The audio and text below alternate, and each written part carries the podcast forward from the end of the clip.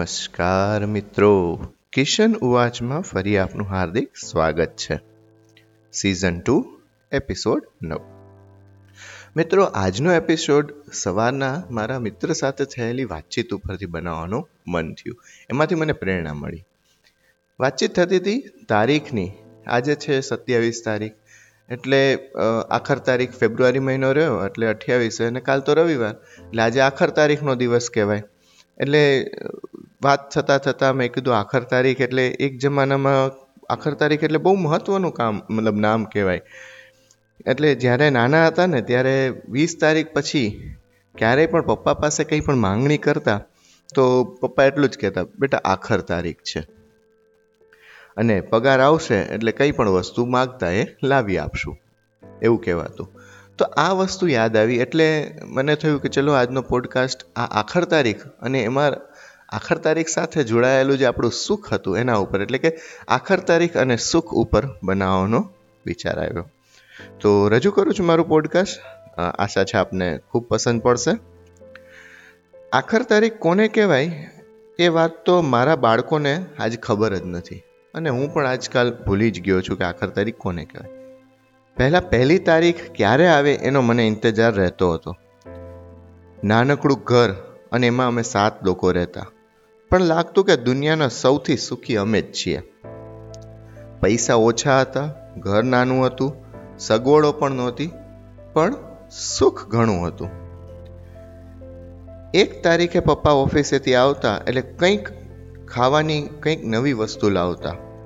બસો ગ્રામ દાલવડા, બિસ્કિટ પાપડી અને અમે બધા બેસીને સાથે નાસ્તો કરતા. બસ, પેટ અને મન બંને સંતુષ્ટ થઈ જતા. બહારનો નાસ્તો મહિને એક વખત જ થતો હતો અને એ પણ પગાર આવે ત્યારે. વાત આખર તારીખની હવે એ વાત જ ભૂલાઈ ગઈ. મારા બાળકોને ખબર કે આખર તારીખ કહેવાય એની આજની તારીખે એમને ખબર જ નથી. હું પણ એમને પૈસા નથી, પગાર આવે, લાવશું એવું પણ કહેતોય નથી. એના ઘણા બધા કારણો છે, પણ હવે એની ચર્ચા આપણે આજ નથી કરવી. પણ હા, સુખ કઈ બાબતનું હતું? એના માટેના જે મારી પાસે થોડા મુદ્દાઓ છે, હું તમને જણાવું છું. આમ તો મહિનાનો છેલ્લો દિવસ હોય, એટલે આખર તારીખ કહેવાય, એટલે કે ત્રીસ અથવા એકત્રીસ, જેમ ફેબ્રુઆરીમાં અઠ્યાવીસ અથવા તો લીપ યર હોય તો ઓગણત્રીસ. પણ આ દિવસે શાળા બે પીરિયડ વહેલી છૂટતી. એટલે મહિનાના દિવસ, છેલ્લા દિવસે ઘરે જવાનું અને જલ્દી જાજુ રમવા મળશે, એનો ખૂબ આનંદ રહેતો. ઘરે કોઈ સાયકલ લઈને આવે, તો તેને સ્પર્શ કરીને જોતો અને થતું, ક્યારે મારી પાસે સાયકલ આવશે? મારા પપ્પાએ જ્યારે મને પહેલી વખત એમની સાયકલ આપી અને દંડાની વચ્ચેથી અડધા પેડલ મારી મારી સાયકલ ચલાવતા શીખ્યો, ત્યારે લાગ્યું, અરે વાહ, મોજ પડી ગઈ બાપુ. આ ક્ષણ તો કેટલીય જિંદગીઓથી ઇંતજાર કરતો હતો. ઘરે કોઈ મહેમાન આવે તો ઘરમાં બધાને સારું લાગતું હતું. વાતો કરશું, જમવા મમ્મી કંઈક સારું સારું બનાવશે મોડે સુધી જાગતા વાતો કરવાની. અને મહેમાન જાય ત્યારે એમને છેક એસટી બસ સ્ટેન્ડ કે પછી રેલવે સ્ટેશન સુધી મૂકવા જતા. અને મહેમાન ગયા પછી ઘર આખું ખાવા દોડતું. પણ આજની તારીખે અરે, મારી ટીવી સિરિયલ વખતે ક્યાં કોઈ આવ્યું? એવું થાય. ઘરની બહાર સુધી મૂકવા જવાની વાત તો દૂર રહી. હશે. વેકેશન પણ સુખ હતું. મામાના ઘરે, કાકાના ઘરે ત્યાં દિવસોના દિવસો રહેતા હતા. ઉનાળુ વેકેશનમાં પરસેવે રેબઝેબ થઈ જતા, છતાં લાગતું કે આપણે સ્વિટ્ઝરલેન્ડમાં જ આવી ગયા છીએ. સ્કૂલ બેગ એટલે કપડાની થેલી. એને દફતર કહેતા. જ્યારે ઘરમાં શાકની થેલી ન મળે, તો મમ્મી આપણા ચોપડા બહાર કાઢી લઈ શાક લઈ આવે અને ફરી પાછું આપણું દફતર થઈ જતું. સ્કૂલમાં કોઈ ફ્રેન્ડ મિત્ર, પતરાવાળી અથવા એલ્યુમિનિયમની બેગ લઈને આવે તો બહુ માલદાર પાર્ટી છે, પૈસાદારનો છોકરો છે એવું લાગતું. વરસાદ પડે તો નાહવાનો આનંદ તો રહેતો જ અને એમાંય વરસાદ બંધ થયા પછી ભીની માટીમાં ખોચામણી રમવા મળશે. એનો ખૂબ જ રોમાંચ રહેતો. કલાકોના કલાકો શેરીઓમાં ખોચામણી રમતા રમતા ચાલીને ક્યાં જતા રહેતા? નો કોઈ જ અંદાજ નથી. નકામાં માચિસના ઉપરના ફોટા કે લખોટી મળી જતી તો કોઈ વીડિયો ગેમ મળી હોય એવી મોજ પડતી. ફિલ્મ જોવી એટલે એવરેસ્ટ ચડવા જેવું હતું. કારણ કે એની ટિકિટ લેવા માટે એકાદ કલાક લાઇનમાં ઊભું રહેવું પડતું. આજના જેવું નહીં કે ઘરે બેઠા ઓનલાઈનમાં બુક કરી દીધી, પેમેન્ટ કરી દીધું.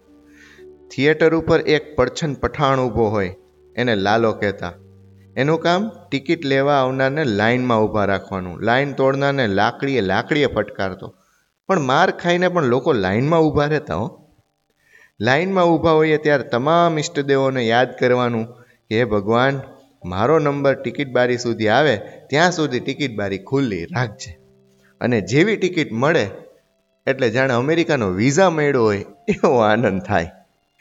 લગ્નના, લગ્નમાં જવાનું હોય, તો કેટલાય દિવસ પહેલેથી તૈયારી ચાલતી. આ કપડાં પહેરશું, આ રીતની જોડી પહેરશું, આ ચપ્પલ પહેરશું. સવારે હું આ પહેરીશ, લગ્ન પછીના ફેરા પછી હું આ પહેરીશ. અને જ્યારે લગ્નમાં જમવાનું આવે ત્યારે પંગતમાં બેસવાનું, પાટલા ઉપર બેસાડે મહેમાનોને. અને જો ભૂલથી આપણો વારો પહેલી પંગતમાં આવી ગયો, તો જાણે આપણે વીઆઈપી માણસો હોય એવો અનુભવ થતો. અધરવાઇઝ તો ખબર જ છે કે આપણે મમ્મીની સાથે છેલ્લે છેલ્લે જ બેસવાનું હોય. પણ કોઈ વાર ભૂલથી પપ્પા સાથે બેસી ગયા, એટલે વડીલોની લાઈનમાં બેઠા હોય તો એક અનેરો અંદરથી ઉન્માદ થાય કે હા, આજ તો આપણે મોટા માણસો બની ગયા. ઘણી વખત મમ્મી ફૂટપાથ ઉપર પહેરેલા કપડાં પહેરેલા કપડાં ઉપર નવા કપડાં પહેરાવી દેતી. માપની કોઈ ચિંતા નહોતી. પણ નવા કપડાં આવ્યા, એનું આમ શેર એક લોહી ચડી જતું.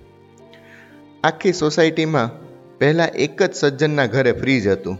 ઉનાળામાં ક્યારેક બરફની ટ્રે મળી જતી. બરફની ટ્રે હાથમાં હોય ત્યારે આનંદમાં એવું લાગતું કે હમણાં જ મારું શરીર ઠંડુ પડી જશે.